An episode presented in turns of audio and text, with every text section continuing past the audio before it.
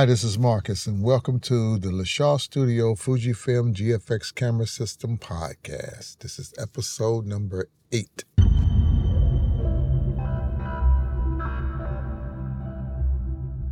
I'm going to address the elephant in the room. And the elephant in the room is I get a lot of questions. Uh, how does the GFX camera system compares to the full frame cameras of Sony, Nikon, and Canon? And I'm just going to go ahead and address that and I'm going to break it down into different categories. So those individuals that are asking this question will be able to relate to it. When it comes to picture quality, which camera takes the best picture? Well, I'm going to rely on the ratings and the science of the sensor technology to give you that answer. The Fujifilm GFX camera system has the same sensor that the Hasselblad has. If you go to the website dxomark.com and look up camera sensors and look how they rank them. They are ranking the Hasselblad X1D 50C as the number one camera sensor with a score of 102. And when you look at the ratings of how they break it down, they break it down based upon color depth, dynamic range, and low light performance. In color depth, it scores a 26.2. In dynamic range, it scores a 14.7. And then the category of low light, it scores a 4489. Because the sensor of the GFX camera system is about 70% larger than what you get in the full frame, and the pixel densities are much larger. As far as picture quality, it's going to produce a better detailed and colored photo than what you would get in the full frame cameras.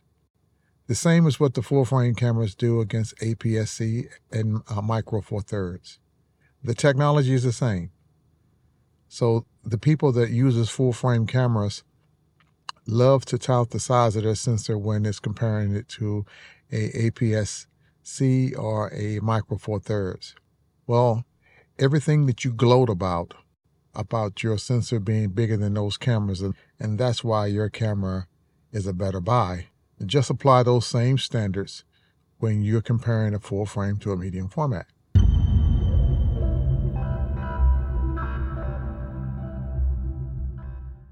So what are the advantages that a full frame camera will have over a medium format camera? There's a couple things that come to mind right off the bat will be that it's going to have a better autofocusing system. It's going to have a better mechanical shutter. It's going to have a lighter form factor for the camera and for the lenses. And in a lot of instances, it will be cheaper, but not too much cheaper than what you would get for a medium format. Like, for instance, if you purchase the Canon R5, the Canon R5 will cost you $3,800. You can buy the GFX 50S Mark II for a couple hundred dollars cheaper. When it comes to lenses, the lenses of the GFX camera system is going to be it's going to be comparable to what you would find in Sony, Nikon, and even Canon. So the price structure is similarly the same. So if you're going to get better photo quality out of the, a medium format camera, and they're roughly the same price, and in some instances you can get the GFX camera system a little bit cheaper, why would you go with a full frame camera? The answer is very simple for those people one would be the size factor. You want a smaller size factor. The weight would actually be a problem for someone if you're shooting an event. If you got to hold a very heavy camera system with larger lenses, that becomes an issue. The next thing would be for the video features. There are some people that are actually hybrid, both photographer and videographer, and they rely just as much on video as they do on stills. So if you find yourself in a situation like that, you may find yourself being more attracted to the video features that a full frame camera can offer you compared to what you would get if you got a medium format camera. And if you're going to be doing any type of action photography, the medium format is not designed for that. The fastest that they will shoot is five frames per second. If you go back and look at when the last time a full frame camera shot five frames per second, it would be close to eight years ago. And so that would be the main reasons why you would choose a full frame camera over a medium format camera. But if it's just strictly photographic quality, if it's just strictly stills, then in my opinion, I would definitely go with the medium format camera. Now, some people will tell you, well, the customer can't tell the difference between the medium format camera and the full frame. And in a lot of instances, that is true. The customer also can't tell the difference between a micro four thirds and an APS-C compared to a full frame. So every time you use an argument of why the full frame is better compared to the other smaller sensors, you just flip that over and use that same argument when you're referring to the medium format versus the full frame. You could have the best camera in the world, and if you don't know how how to use it, it doesn't matter what you got. You're not going to get amazing results. If you don't know how to process your photos, it doesn't matter what you got. You're not going to get amazing results. So there's a lot of things that go into making a great looking photo or making a great looking video. And it is not just the gear or the technology in the camera that's going to allow you to do that. It's going to help if you know how to use it, if you have the techniques to take advantage of those technologies that are in that camera. I also have the XH2S and I have the X100V and the XT5. But for all of my video work that I do, as for vlogging and doing stuff to go on YouTube, if I'm doing anything like a behind the scenes, I will use either the DJI Pocket 2 or my iPhone 13 Pro. And when it's properly lit, it gives me amazing quality, just like you would have if I use one of the other cameras. So again, the, the thing comes down to lighting. The quality of light you got with the camera that you're using and the lenses that you use are going to play a huge factor in you getting those great results.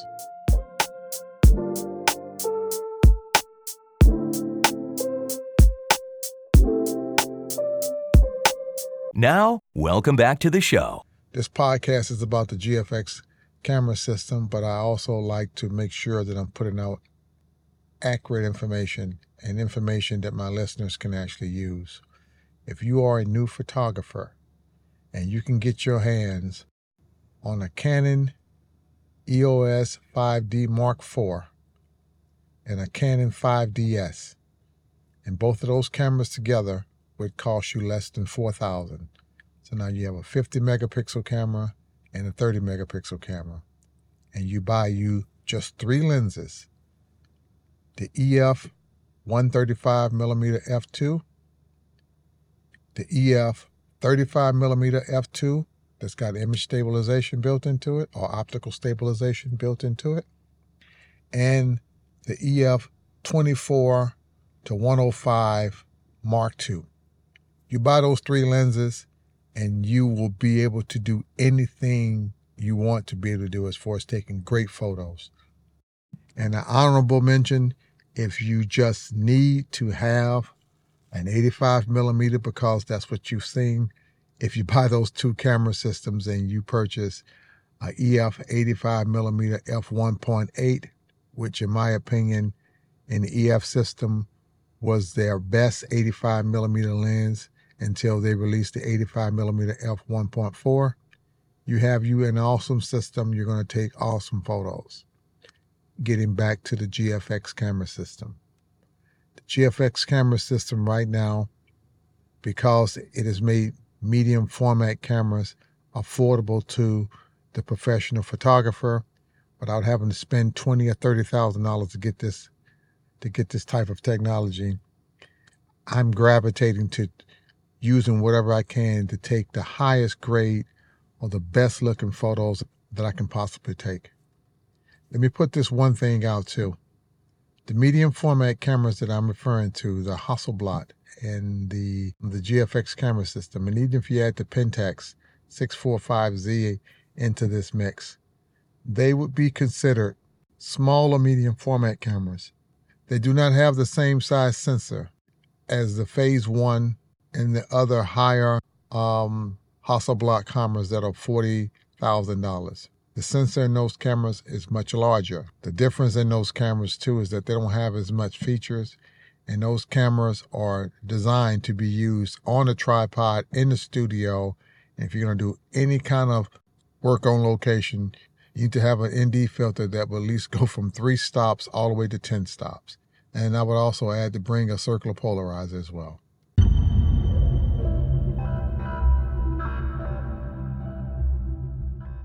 My biggest complaint in photography is that what you see is because people happen to be mimicking what they're seeing online or from other established photographers or from YouTube channels that they're watching. And, and even when they go out to places like ClickCon or Shutterfest or any other kind of workshop, they come back and they don't do anything as far as taking that information to try to make it better or to improve their photography.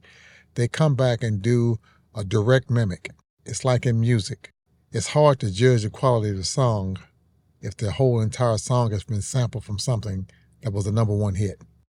You see everybody shooting at the widest aperture, doing high speed sync. And right now, high speed sync is kind of on the downswing because some of the YouTubers have discovered that when you shoot in high speed sync, that you lose at least a stop or maybe a stop and a half of light because of how the light pulsates in order to keep up with the focal plane as it opens and exposes the shutter and when it closes. And depending on the lighting system that you're using, you may even lose color accuracy. And so now people are going back to what was being done prior to high speed sync and they're using neutral density filters. They're either using neutral density filters on the lenses or they're using neutral density filters that can cover the sensor. And I welcome all of that. High speed sync using the neutral density filters because there's there's no one way to obtain a great result when you're talking about photography. But I just would encourage the photographers to stop mimicking and just take that information and do you do whatever makes you unique in photography. Do whatever inspires you to get in photography. If you're going to spend money for a lens that costs $1,900 and you're only going to shoot that lens at f2 or f1.8, you are cheating yourself as a photographer. You know, stamp the lens down, go on a photo shoot, go on a photo walk, and just say, I'm going to shoot at f8 while you're outdoors. And what that'll do is make you change your entire composition. It'll make you change how you shoot. And those are the things that you want to do in order to get better as a photographer. And what the GFX camera system does for me, and I know for me, is whenever I'm using something that doesn't have as many features, it makes me get more creative in how to use that product.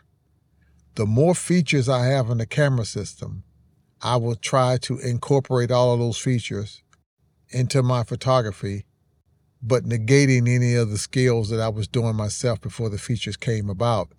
Well, I love to do manual focus, but what you'll find yourself if you got a camera that is touted to never lose focus and to be able to focus at 100%, well, now all you're doing is pressing on the button to get it to do the eye detection or whatever focusing that you're going to be on and you're not even worried about composition anymore because now you're holding the camera with one hand, which will not allow you to get a good composition. Uh, you're depending uh, 100% on the image or optical stabilization in the camera when you're holding it with one hand because you're really not framing everything up correctly. And, you, and you're just doing a lot of things that you would not do if you were still relying on the skills you learned as a photographer, like how to properly hold the camera.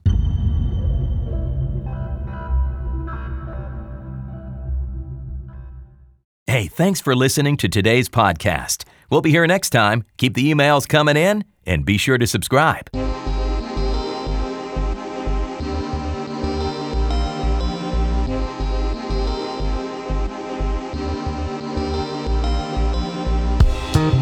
One music go great to another.